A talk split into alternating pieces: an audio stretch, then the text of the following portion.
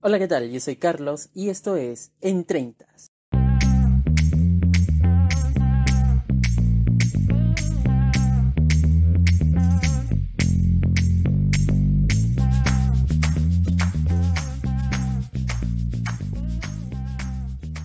Bienvenidas y bienvenidos a un nuevo episodio de este podcast que ha estado medio dormido, pero aquí volvemos, volvemos con muchas fuerzas, así que vamos a ir para adelante. Y es que el día de hoy vamos a hablar de un tema muy importante, muy importante por el hecho de las personas con las que compartes, con las personas que vas conociendo. Y no estoy hablando específicamente de los amigos, de nuestras familiares, de la sociedad, no necesariamente de ello, sino básicamente trato de enfocarme en lo que es personas un poco más reconocidas. No necesariamente que sean de la farándula, que sean cantantes, artistas, eh, digamos, que están todo el tiempo en los medios de comunicación, sino también algunos que otros personajes que, digamos, por eh, actualmente se utiliza mucho lo que es el Internet, ¿verdad? Vivimos en un, en un tiempo donde el Internet ha prevalecido por encima incluso de muchos medios de comunicación, por encima de la televisión, de la radio, ¿no? Igual siempre están conectados todos ellos. Pero a lo que voy es que el día de hoy, por ejemplo, hasta el día de hoy, Naturalmente YouTube es una de las plataformas que tú tienes esa libertad de hacer videos, videoblogs o incluso TikTok que es una de las aplicaciones bastante utilizadas últimamente ya sea para hacer eh, digamos mm, parodias, eh, bromas o quizá una especie de blogs cortos o videos personales, ¿no? los típicos trend, etc, etc. Pero también eh, a raíz de ello te vuelves viral. Y esa frasecita viral e, o, ese término de lo que es la viralidad hace de que te vuelvas una persona un tanto mediática. Quizá no a un público tan extenso, o quién sabe, tal vez sí, tal vez no. Pero digamos que en ese camino que tú vas publicando videos, eh, te vas haciendo popular. Te vas haciendo popular y pues y en, digamos que para un gran público, sobre, sobre todo para un público joven, te vas haciendo muy conocido, muy conocida y a raíz de ello pues incluso puedes alcanzar esa misma fama, por así decirlo, quizá que un personaje de televisión, a raíz de que muchos jóvenes han dejado de ver televisión por estar más tiempo en las redes sociales. Entonces, como que están ahí a la altura, ¿no? No necesariamente tienes que recibir una gran cantidad de dinero, esto es un programa muy reconocido en Canal 4, etc. Pero eh, ese, eso es lo que me conlleva a conversar con ustedes el tema del día de hoy. Hoy vamos a hablar de la fama. La fama, que es algo que muchos le temen, pero a la vez muchos también lo anhelan, lo desean. ¿Cómo así? Naturalmente, cuando nosotros somos todavía, digamos, estamos en la etapa de la niñez, siempre tenemos una meta, un objetivo, o por lo menos una pasión, un gusto por algo en especial. Por ejemplo, en mi caso, a mí me gustaba mucho el canto. Bien, siempre me encantaba la música enfocada más al canto. Lo mío, la verdad, te soy sincero, nunca he tocado un instrumento musical, no sé tocar guitarra, no sé tocar piano, no sé tocar violín, nada de ello. Me encantaría porque eso haría que eh, digamos, la, parte musical que tengo, pues lo exploraría mucho más. Pero lamentablemente, lamentablemente, no he tenido esa posibilidad. Ahora, la danza o el baile nunca ha sido lo mío, la verdad. Nunca, nunca ha sido lo mío. A raíz de que quizá no tuve esa, mm, digamos, ese desarrollo de tener buen movimiento, ¿no? A veces siento que, que cintura no tengo, no sé qué, pasó y no precisamente porque estoy un poco subidito en unos kilitos, sino que hablo de que eh, los movimientos pues requiere mucho la cintura, ¿verdad? Igual los hombros. Entonces yo no, no he sido mucho para ello. Y como que mm, también en cierto modo me gustaba un poco lo que era realizar, digamos, una especie de... como si estuviera haciendo películas, pero con los muñequitos que tenía, ¿no? Los pocos muñequitos que tenía en casa. Entonces, eh, eso digamos que era mi pasión, la música y hacer, eh, inventarme historias con los muñequitos que tenía en casa. Entonces, igual, todas las niñas, todos los niños, pues con lo que tengan en casa en su niñez o con, con algo que les atrapa o los induce, eh, conlleva a querer, digamos, hacer algo que les apasione y eso conllevará que sea una persona reconocida. por muchas otras personas, por sus amigos, sus familiares, por todos. Obviamente la primera, los primeros fans naturalmente son nuestros padres, ¿no? Y a la vez también nuestros hermanos. Y posterior a ello, pues la familia, luego tu círculo más cercano, la sociedad y todo lo que es actualmente pues el mundo globalizado. Entonces, para llegar a la fama, es que hace unos meses, quizás hace uno o dos meses aproximadamente, me sucedió algo muy curioso y tenía este tema pendiente que lo quería conversar con usted, porque justo esto va a comenzar hablando sobre la fama, algunas que otras cosas sobre mi vida y pues el digamos el remate final de este podcast es para decir qué es lo que me influyó a que hablara de este tema y por qué tardé tanto quizás. Pero bueno, aquí vamos. Básicamente, como ya les mencionaba que lo mío siempre era la música, me gustaba hacer un poco de ficción con los pequeños detalles que tenía en la casa. También era bastante creativo, es preciso mencionarles, muy creativo. A pesar de que algunas cosas no podía tenerlas, trataba de solucionarlas con, con lo que encontrara en casa. Bien, entonces, este camino de la fama, eh, seguramente muchos lo hemos eh, ya logrado, en mi caso pues con mis 28 años, en algún momento pues incursioné o fui parte de, algo que se pudiera hacer viral o algo que pudiera ser reconocido y pues estoy en los ojos de una gran cantidad de personas. Esto, por ejemplo, eh, no solamente por los videos que haya podido realizar, ya que aquí muchos de ustedes saben que, he sido youtuber, o incluso este podcast que lo están viendo ahora mismo por YouTube, es el mismo canal que sigue ahí ya hace muchísimos años, ya... ¿Cuántos años? Nueve años. Bien, y ya casi por cumplir 10 años de creación, imagínense. Entonces, es ello lo que conlleva a que yo pudiera hablar sobre este tema. Te comento, digamos que la primera vez que tuve esa sensación, bien, esa primera vez que tuve esa sensación de sentirme muy que la gente hablara de mí sobre, sobre algo que haya hecho, me sucedió allá por el 2012, o sea, ya aproximadamente hace 10 años. Bien, ahí fue la primera vez ya que ah, más allá de que me gustara el canto, no tuve quizá ese apoyo.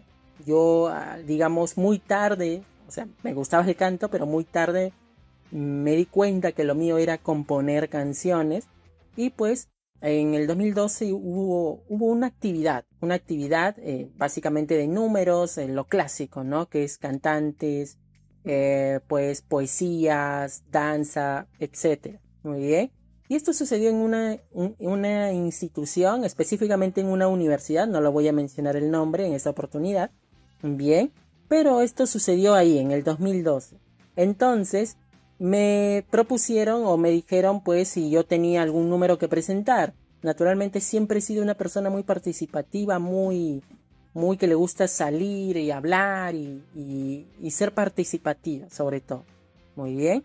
Entonces, en esta situación, pues digo, ah, ya voy a cantar. Tengo unas canciones que he compuesto, he escrito, pero no, no sé nada de pistas, nunca he compuesto, nunca he hecho composición musical, como lo dicen normalmente cuando haces beats, haces melodías, todo ello. Y pues, gracias a un viejo amigo que se llama Nilton, no sé si llegará a escuchar este podcast, eh, este chico Nilton me ayudó buscando unas pistas, eh, digamos que él sabía un poco de rap, lo mío siempre ha sido el rap entonces él buscó, eh, digamos, pistas musicales y pues me dijo, a ver, practica con esto. Entonces fue como una especie de improvisación, porque, o sea, la letra de, mi canción ya la tenía clara.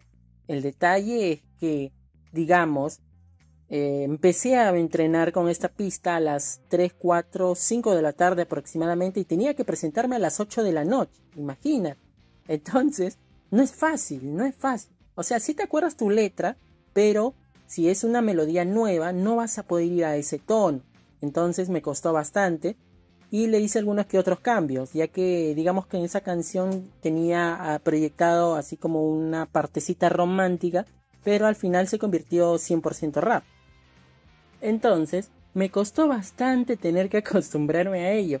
Y pues ya para las 8 de la noche aproximadamente que tuve mi presentación, pues eh, realmente salió una improvisación tremenda Incluso, bueno, Nilton también me aconsejó cómo, cómo lidiar con ello, digamos, cómo quizá qué pasaría, ¿no? Si en el proceso, eh, durante la interpretación, pasa algo, no sé, se me olvida la letra, cómo quizá lidiar con el público, ya que era la primera vez que oficialmente cantaba algo propio.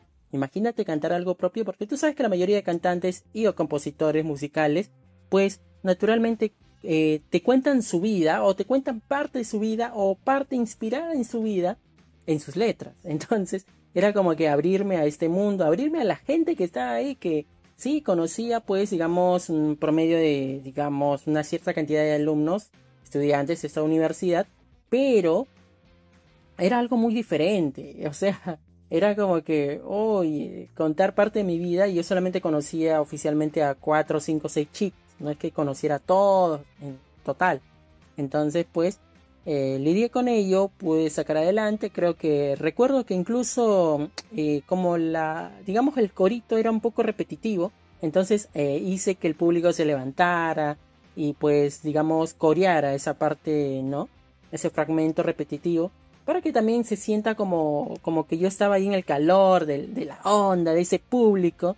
Y la verdad, pues, fue muy bonito, fue muy bonito, muy linda esa experiencia. Y precisamente esa experiencia me ayudó a que yo le tomara un poquito más en serio la música. ¿no? Quizá no, no haciendo composición musical, ah, digamos, con instrumentos musicales, ¿no?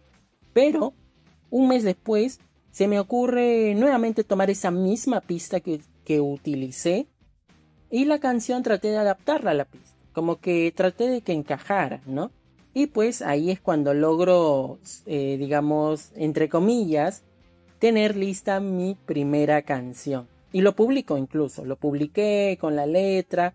Luego de ello me llevó a, digamos, a buscar más pistas. Publiqué dos, tres, cuatro, hasta cinco canciones, si no me equivoco. Y fue este canal, pues, eh, de YouTube que se creó en el 2012, ¿no? a ese mismo año. Y pues esos, esas cinco canciones estuvieron por varios meses, estuvieron por alrededor de 3, 4, 5 meses. Hasta que en el 2013, pues eh, con un grupo de amigos, ¿no? yo tenía un celular un poco, digamos, un poco sencillo. En ese tiempo como que no estaba tan de moda los smartphones. Había una especie de smartphone que era como una especie de lapicito, ¿no? O sea, no era este como los de ahora que es 100% touch, ¿no? Con tus manos, con tus dedos.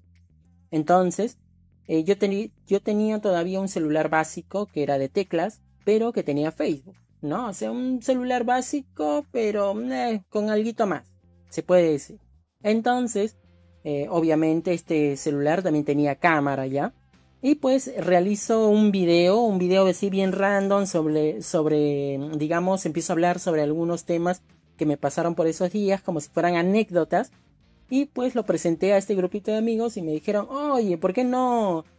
¿Por qué no publicas, no? ¿Por qué no lo subes a tu canal de YouTube? Sí, o te creas, la mayoría de youtubers ya estaban saliendo. Por ese tiempo precisamente yo había visto a Bruno Acme aquí en Perú y por ejemplo en Chile había visto a Hola Soy Germán y en México había visto a Kaeli. Entonces eran los tres youtubers que yo más había estado siguiendo esos últimos meses y por eso es que también me llevó a hacer esos videos. Pero esos videos yo lo hago no con el fin de ser famoso, o sea que toda la gente me vea, sino que básicamente compartir mis experiencias, compartir lo que me gusta, compartir todo lo que me sucede con un gran público. Bien, entonces es ahí pues que borro las canciones y empieza mi primer video. Empieza mi primer video, pero lamentablemente me, me robaron el celular, me acuerdo, me robaron el celular justo por esos tiempos. Había hecho tres videos, tenía recopilados en ese celular y al robarme pues me compré otro, otro celular, un poquito mejor, todavía no me lanzaba a comprarme algo más grande. Entonces eh, tuve un nuevo celular y ya con este nuevo celular grabo mi primer video y lo publico, que es la que ustedes seguramente han visto, que es arriba la amistad y abajo las hipocresías, que fue un video realmente que, que salió así, incluso no, digamos, yo, yo agarré, yo prendí la cámara, no, este, no, digamos, no mejoré tanto la ambientación, como que no me preocupaba tanto por la ambientación, ni la edición, ni la calidad de video, nada, simplemente se realizó y así es como quedó, así es como quedó, como ustedes lo ven, tal cual, no hay recortes, no hay nada, es un video 100% natural. Entonces, con eso pues ya se sabía de que tenía un, eh, digamos, ya había hecho una presentación musical, ya había hecho mi primer video Y como que básicamente mi círculo de amigos eran los que veían esto. No es que de la noche a la mañana pues me volví una persona que quizá por ahí una, dos, tres, cuatro personas me reconocieran en la calle. Entonces, eran más mis amistades, ¿no? Era por eso que la cantidad de vistas pues era cortita, no publicaba, digamos, no lo compartía tanto, sino que primero entre el grupo de amigos y ahí pues de repente lo, lo compartían con otros chicos y ahí es ahí es donde ya estaba el WhatsApp, me acuerdo, ya estaba el WhatsApp, empiezan a compartir todo ello el link y poco a poco fue subiendo.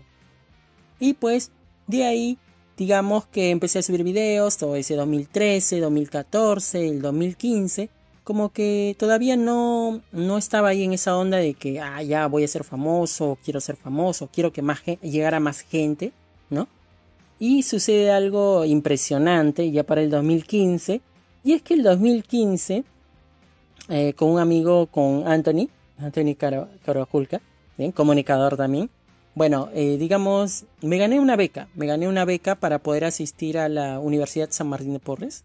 Bueno, ya, ya lo mencioné. Hubo una conferencia ahí, hubo una conferencia básicamente ligado a lo que era youtubers y pues eh, gané esa beca, beca no es beca como tal, es una invitación porque se pagaba, se pagaba, por lo mismo que trajeron a varios youtubers, por lo mismo que es una universidad bastante organizada y y también para generar eh, eh, pues eh, dinero, ¿no?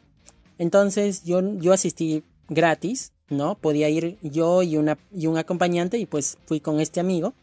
Entonces ahí conocí a varias personas. Conocí por ejemplo a Ezra Howard, conocí a Bucano, conocí por ejemplo a, Bruno Agme precisamente, que les comentaba hace ya minutos atrás.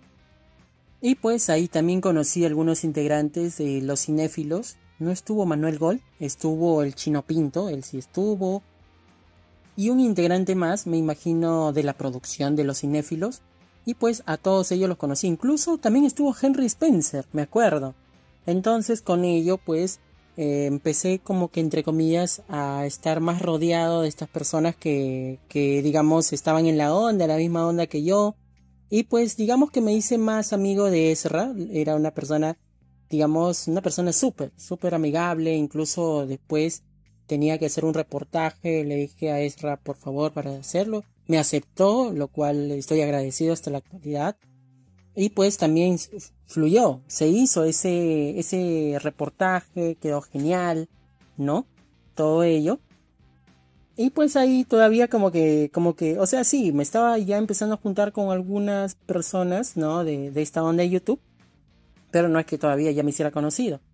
Poco después, acá ese mismo año, eh, hubo una, digamos, una, una conferencia, una conferencia en, un instituto, pero para ello, justo, justo por ese tiempo, yo había grabado con, con Mauro, Mauro, este, un amigo de, del colegio, mi promoción, y pues eh, con él, digamos, había grabado hay un video donde hacemos como la trivia de Dragon Ball, ahí en YouTube, seguramente lo han visto, ahí donde tuve que comer cebolla, ajo, una locura fue ese video, la verdad. Y pues Mauro me dijo, oye, ¿sabes algo de Gerardo, Gerardo Vázquez? Que es pues este, que era un amigo de, la primaria. Y yo le dije, sí, ¿qué fue? ¿Qué onda con él? Entonces Mauro me dice, no, él también es youtuber, tal vez te pueda ayudar, está en un canal que era dos puntas por ese tiempo. Yo le dije, ¿qué? ¿Sí? Sí, me dijo.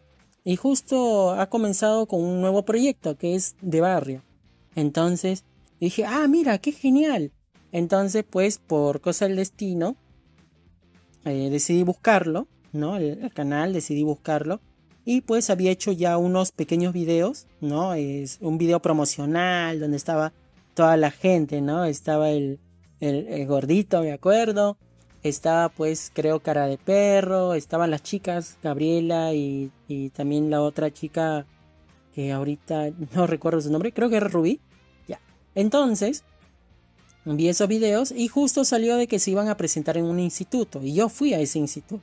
Era una reunión de, de suscriptores, fui a ese, a ese instituto y fue genial reencontrarme con, con Gerardo y en, esa onda, en esa broma eh, Gerardo sí me reconoció, me dijo, hoy chato, sigues igual de chato como siempre, no has crecido.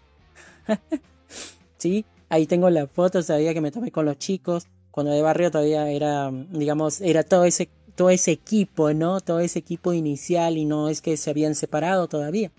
Entonces, pues ahí lo, los conozco y le digo pues este a Gerardo que cualquier cosa, si necesita un extra, ahí me ofrezco, ¿no? Soy sincero, me ofrecí. Entonces le digo, eh, eh, Gerardo, en caso necesite gente, pucha, me llamas y yo encantado de apoyar, ¿no? Encantado de apoyar, este, eh, soy una persona bastante participativa. Y, me dijo, ya, normal, chato, normal. Y pues ya, digamos, fue en agosto, me parece, de ese mismo año, el 2015, que surge la, el mensaje ganador, ¿no? Como que yo estoy ahí en el, en el, en el Facebook y de repente me llega un mensaje desde Gerardo y me dice, ¿qué tienes para hacer este fin de semana? Yo le digo, nada, ¿no? Ah, ya, mira, este, vamos a hacer un video de deportes, vienes con, tu ropa preparada, ¿no? De deportes, y vamos a necesitar unos puntas, y pues si puedes venir. Ah, ya, bacán, le digo, ¿no? Bacán. Y ahí es este, donde grabamos pues este cortometraje que, perdón, este corto. Mi vida es un cortometraje, no, perdón. Ahí es donde grabamos este video que se llama Clásica de Pichangas, ¿no? Ahí es donde surge el famoso Chiroque. Ese apodo que que fue bien random. Y lo disfruté, disfruté al máximo esa colaboración, de verdad. Disfruté al máximo esa onda cuando me presentan y ahí está el apodo. Y me puse serio. Eh, no piensen que fue por algo malo, sino que simplemente me puse serio porque dije, ah, ya pues, ya todos sonríen, ¿no? Vea, yo quiero ser el malo, bueno, así bien serio. Entonces, eh, de ahí surgieron lo, lo, digamos, las grabaciones disfruté también esa onda de dijeron, ya, ¿quién quiere ser, eh, digamos, el que emule al Cóndor Mendoza? Y es donde yo me ofrecí, porque podíamos ser cualquiera de nosotros, cualquiera de todo el elenco que estuvo eh, ahí grabando. Y pues, eh, ese, ese fallo, ¿no? Que incluso hace poco llegué a ver ese video en TikTok. Entonces, digamos, disfruté bastante, disfruté bastante esas grabaciones. Y pues precisamente eso es lo que conllevó a que, digamos, me hiciera un poco conocido. Bien, ya que eh, justamente Clásica de Pichanga, si no me equivoco, si la memoria no me falla, es el video más visualizado del canal de De Barrio. Entonces, mm, pues con ello me hice conocido. Producto de ese video es que años después eh, una que otra persona me dice Chiroque, Chiroque, ¿no? Por ejemplo, resulta, resulta que hace tres semanas aproximadamente yo estaba saliendo de mi casa, estoy yendo al paradero y de repente pasa un, joven, ¿no? Un niño. Bueno, que por la, por la edad que tengo, pues ya todos los veo niños, jóvenes, ¿no? Entonces me imagino que tendría un promedio de, de, 15, no pasaba, era un chico. Me dice, ¡ay, Chiroque! y yo volteo el rostro y, bueno, le enseño el pulgar, ¿no? Normalmente suelo hacer esa, ese gesto como de aprobación, como de, ah, ¿qué tal, no? Entonces, y pues eso también me sucedió en, alguna otra, otra ocasión, como una vez que estaba caminando, por ejemplo, por el parque, hay un parque que está al costado del, centro cívico, y pues también me pasaron la voz, y pues al, menos en ese tiempo no había pandemia, pero acá con el chico como que me sorprendió, porque estaba con mascarilla, con el cabello un poco largo, entonces dije, ¿cómo reconocería? Y bueno, fue, fue algo que, que, me hizo pensar y eso, eso justo conectó con lo que después les voy a contar del por qué decidí hacer este tema. Entonces, gracias a ese video es que, digamos, un poquito más de público empezó a verme, ¿no? Eh, a pesar de que no, no, se, no hubo cherry de mi canal ni nada por el estilo. Bien, y ya para el año siguiente, para el 2016, es que Chiquihuilo hace también una reunión Ahí yo fui, fui a esa reunión. Y a esa reunión también asistió Raúl, Raúl de los Kovacs, ¿no? Que ahora tiene su canal de rap, si no me equivoco. Eh, estuvo Ezra, estuvo también... Había un chico que no recuerdo ahorita bien el nombre, la verdad. Eh, estuvo... ¿Quién más estuvo en, este, en esta reunión? Ah, ya, estuvo Gerardo, estuvo Bucano también. Y pues Ahí, digamos, eh, bueno, ahí conocí a la famosa Yoshilu. También, eh, digamos, había uno, dos, tres personas que me dijeron, oye, tú eres Chiroque, ¿no? Sí, sí, soy yo, ¿qué tal? ¿Cómo estás? Bueno, asistí a esa reunión. Eh, la verdad fue, fue disfrutable esa reunión, la verdad. Y después de ello, pues, para el 2016, el siguiente año, o bueno, era ese mismo año, ¿no? Ese mismo año, sino que a veces no llevo muy bien la cronología de los acontecimientos, la verdad.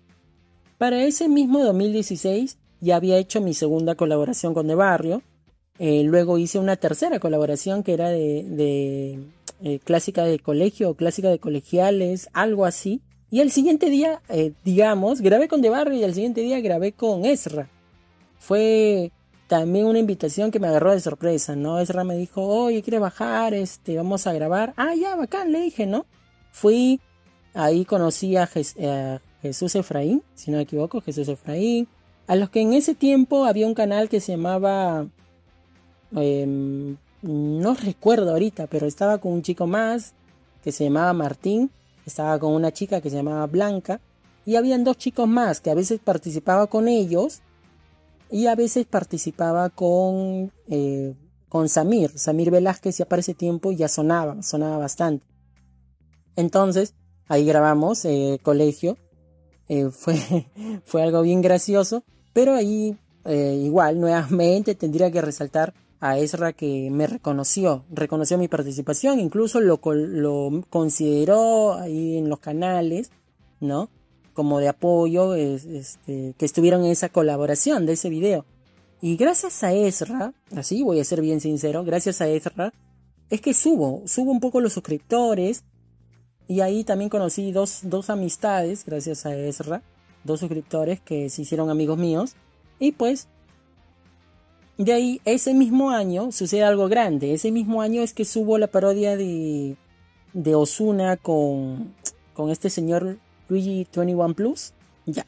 Entonces ahí subo esa parodia y esa parodia revienta, llega a los más de 20.000 visualizaciones y más de un centenar creo de likes, bien, no recuerdo ahorita, no tengo la cifra concreta, no tengo la cifra exacta, pero, pero eh, digamos, fue algo, algo genial, ¿no? Algo genial y siento que no aproveché ese momento quizá, o sea, si yo quería, digamos, ganar un poco de, de reconocimiento, no aproveché eso, sino que en vez de continuar por esa onda o hacer más videos, ser más constante, como que me dormí, me dormí.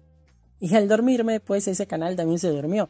Y ya no subió tanto los suscriptores. Es como que ese video de, de Osuna no es que haya sido lo máximo, porque también fue la primera vez que editaba una canción como tal, eh, gente que me dijeron, oye, pero ¿por qué no contactaste con Bucano para que te ayude con la remasterización y todo ello? Sentía que quería lanzarme a hacer algo nuevo, algo, algo que me gustara, que era la música. Y aunque no sonó tan bien, porque siento que debí meterle pues algo de reverberación, un poco de edición, eh, digamos, de sonido, ¿no? Igual quedó ahí y fue lo que más reventó ahí de mi canal. Pero este, ahí en, ese, en ese transcurso, ¿no? Justo ahí conocí más gente, conocí a Jesús Efraín. Eh, bueno, yo lo conocía, pero trabajamos, eh, digamos, para una obra. Había hecho teatro, me acuerdo, para el inicio del 2017. Luego conocí a Jeffar Blogs. Entonces, toda esta onda de YouTube siempre se dice que hay de todo, ¿no? Hay lo bueno y lo malo, que la verdad lo hay en todas partes, sinceramente. Hay tanto en, la familia, en el trabajo, en la institución donde estudias, en la sociedad. Siempre va a haber lo bueno y lo malo. Pero normalmente me quedé con lo bueno, me quedé con lo bueno de cada uno. Normalmente hay gente que me decía, ¿por qué se separó de barrio? Tú que colaboraste tres veces, tú debes saber. Incluso colaboré con otro canal más. Que bueno, no tuve reconocimiento, no porque no me reconocieran, sino porque quizá el canal no tuvo tanta pegada. ¿no? Aunque sí, por ahí leí un comentario que decía, ahí está Chiroque, ¿no? Entonces, todo esto de la fama, diría que ese reconocimiento que tengo entre un público random, es decir, acá si yo no incluyera a mis amigos, a mis familiares, a mi círculo, no incluyera a nadie de ellos, precisamente eh, lo de Chiroque fue lo que conllevó a que en cierto modo me, reconociera gente, ¿no? No me reconociera como youtuber, no me reconociera como podcaster, bien, pero sí como, como un personaje de ese video, ¿no? Y la verdad lo tomo en muy buena onda, en muy buena onda, la verdad, a mí me gusta, y agradecido, eh, bueno, no, no es que tampoco me haya acercado a tomarme fotos, pero la verdad es que, que te digan, que te, que te llamen, no, de esa manera realmente es muy bonito. Es muy, es muy, mm, digamos, muy maravilloso, sobre todo una persona que, que le encanta este tipo de cosas, como mi persona, ¿no? Y pues, eh, siempre he creído que la fama te puede llevar por un buen camino o por un mal camino. Por el buen camino es que, digamos, llegas a ser una persona exitosa, pero eh, la parte negativa podría ser que quizá tú llegas a lo más alto, entre comillas, ¿no? Llegas a lo más alto y de repente lo ves a todos por debajo, precisamente porque sientes que estás en lo más alto, ves a todos por debajo, te olvidas de tu familia, te olvidas de tus amigos, te olvidas de las personas que te hicieron reconocido en, un medio, ¿no? Y eso es lo que me pasó ya hace dos meses aproximadamente, en la que pues eh, frecuenté un centro comercial, muy bien, estuve en un centro comercial y bueno, estaba ahí con unos amigos y por cosas del destino eh, vi a una persona, vi a un personaje de televisión, específicamente de Canal 9, no voy a mencionar su nombre por respeto, bien. Entonces le dije, oye, ¿qué tal, no? ¿Qué onda? Una fotografía puede ser, ¿no? Me dijo, ya, ya, digamos como que, digamos, lo voy a hablar de manera coloquial, porque no recuerdo las palabras como tal. Entonces me dijo, ya, ya, al toque nomás, porque estoy, estoy apurada, ¿no? Entonces, como que dije, oye, pero ¿qué, qué pasó? Si supuestamente no es que, no es como querer sacar en cara ni nada por el estilo, pero es que gracias al público televidente, gracias a los que vemos los videos también en YouTube, porque si no alcanzas a verlo en televisión, ahora todo lo puedes ver en YouTube. Gracias a esas personas que, que consumen tu programa o el programa donde tú participas, te haces un personaje popular. Entonces deberías estar agradecido. O sea, porque yo no lo molesté en un momento donde, como decir, ¿no? Ah, está, está con su familia, está con, no sé, eh, está con su novio, cositas así, y yo le interrumpa, ¿no? Ahí sí, pues, eh, tendría razón, ¿no? Porque a veces es un poco fastidioso también que todo tiempo te estén reconociendo. Me imagino, ¿no? Yo no, no sé de eso. Pero eh, estaba entre comillas libre esta persona y pues me dijo de esa forma, ¿no? La foto se dio sí, la foto ahí la tengo, pero no, no me llevé una grata apreciación desde su persona. Naturalmente, quizás sea la persona con la que se rodea, o quizá también es la forma de tratar, ¿no? No es que quiera justificarlo o justificarla en este, a este personaje, pero es que a veces, digamos, no sabes cómo, cómo tratar de, llevarte esa sensación de conocer a una persona y eh, reconocida y de repente no sabes cómo te va a tratar. Si te trata bien, excelente, porque te llevas esa apreciación, tú dices, ah, qué humilde esa persona, ¿no? Qué, qué buena, qué buena onda, que se dio el lujo de firmar un autógrafo, una foto, cualquier cosa. Bien, pero si una persona te da este tipo de respuestas, te quedas con la sensación de que, ah, bueno, em, no, ¿qué, qué, qué onda? ¿Qué pasó con este tipo? O esta señora, o esta señorita, o este joven, ¿no? O este niño, niña, lo que fuese que, que personifique en la televisión o en cualquier otro medio. Entonces me sucedió eso. La verdad fue un tanto incómodo. Y no era la primera vez que me acerco a tomarme una foto con alguien reconocido eh, que no sea donde eh, que esté en su campo, ¿no? Porque, por ejemplo, hace unos años atrás eh, fui al estadio que ahora es Alberto Gallardo, que es el del Club Sporting Cristal, que está ahí en la Avenida Caquetá. Fui a ese estadio y a la salida de los jugadores me acerqué para unos autógrafos eh, no tengo fotos porque en ese tiempo no tenía celular, no tenía celular en ese tiempo. Un familiar sí tenía, pero bueno, no me llegó a pasar las fotos, la verdad. Y nos tomamos fotos, todo eso. Y, normal, ¿no? Normal. Este, ahí tengo los autógrafos, normal, me aceptaron. Pero bueno, tal vez se puede aceptar porque estaban dentro de su campo, ¿no? Es como que ellos acaban de salir de jugar el partido. Estaban alegres, por cierto, no estaban enojados, menos mal. Entonces eh, corresponden, ¿no? Corresponden a la firma de autógrafos. También tuve la oportunidad de conocer a Claudio Pizarro, a un defensa más de la selección peruana. Con Claudio Pizarro también me tomé una foto, me acuerdo.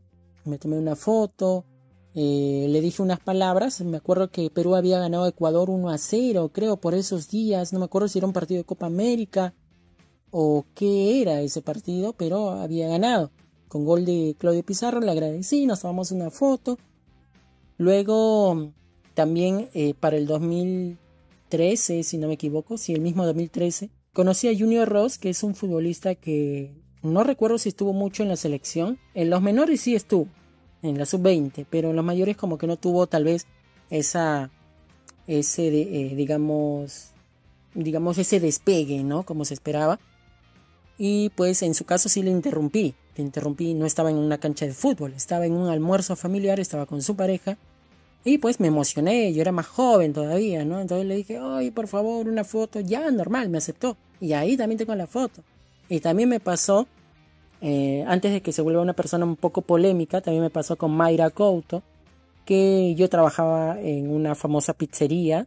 Y pues también me tomé una fotografía con ella. Me dijo, ya, normal. En ese tiempo Mayra Couto como que tenía ese... Eh, tenía unas... algo que te atrapaba de esta chica. Era, se veía bastante carismática, bastante humilde, quizá por el personaje que interpretaba. Como que también su personaje no era tan cargoso como lo fue en las temporadas siguientes, en el fondo y sitio. Y pues eh, accedió y todo eso, no hubo ningún problema, ¿no? Entonces, me quedo con esa sensación de este tema, mencionarles que el mensaje que quiero decir es que no, no necesariamente la fama sea el problema, sino también la mentalidad que uno tiene y sobre todo en lo que alcances, en cualquier objetivo que alcances. Así sea poner un negocio y este negocio sea el más exitoso de todo Lima o del de lugar donde te encuentres, bien, entonces no puedes mirar por debajo de los demás. Entonces, en mi caso, bueno, ya no volví a hacer colaboraciones desde el 2016, imagínate, ya no volví a hacer colaboraciones.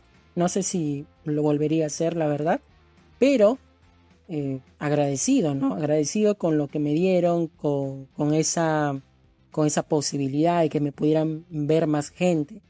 Pero igual, también me gustaría, igual, mi consejo va para con todos ustedes, ¿no? Todo lo que alcance, siempre recuerden de dónde ven Recuerden de dónde venga, a quienes tienen que agradecer, porque gracias a ellos es que posiblemente han alcanzado ese éxito. Disfrútenlo, no, no rompan eso, ¿no? Es como si ustedes estuvieran en una vitrina para una persona y si ustedes tratan mal o dicen unas palabras que se interpretan mal o, o una acción o lo que fuese, rompen esa vitrina y por más que le pongas uno nuevo, ya no es lo mismo.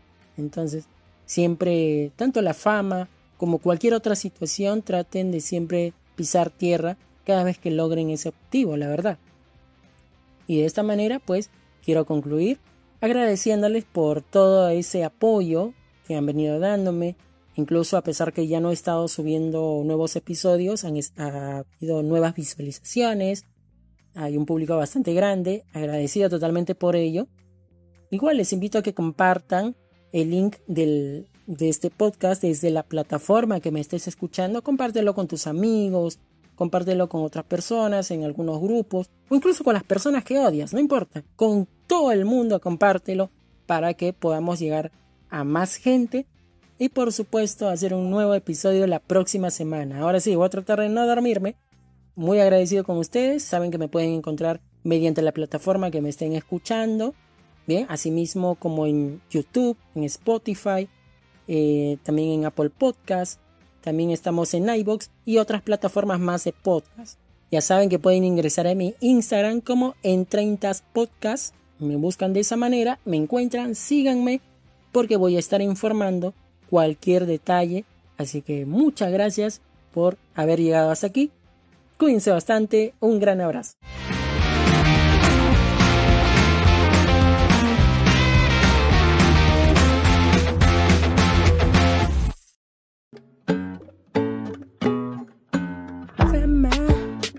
Tengo mala fama. Ah, corta, corta.